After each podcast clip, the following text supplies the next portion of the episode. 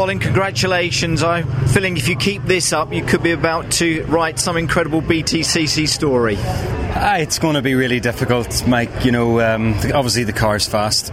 We got one more race to go. But I still got this weight to carry, seventy-five kilos, and as you can see, it's a pretty big penalty. So, uh, you know, I'll start further down the pack.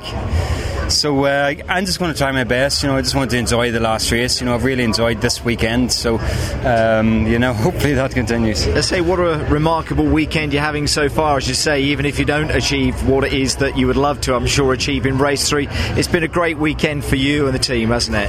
It, it has been fantastic. Uh, it seems no time ago we were here, Brands Indy, and uh, you know the, the progress of this car has been has been rapid through the season, and from Oldton onwards we haven't looked back. So it's big credit to the guys for for working so hard and, you know, putting us in this position. We wondered what Jason was up to when he got fairly fairly close to you. You know, two thirds of the way through that race, was there ever an opportunity you think that Jason wanted to get by?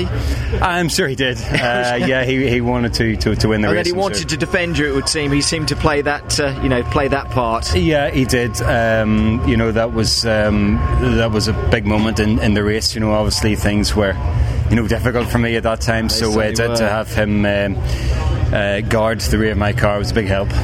Race three could be something special, couldn't it?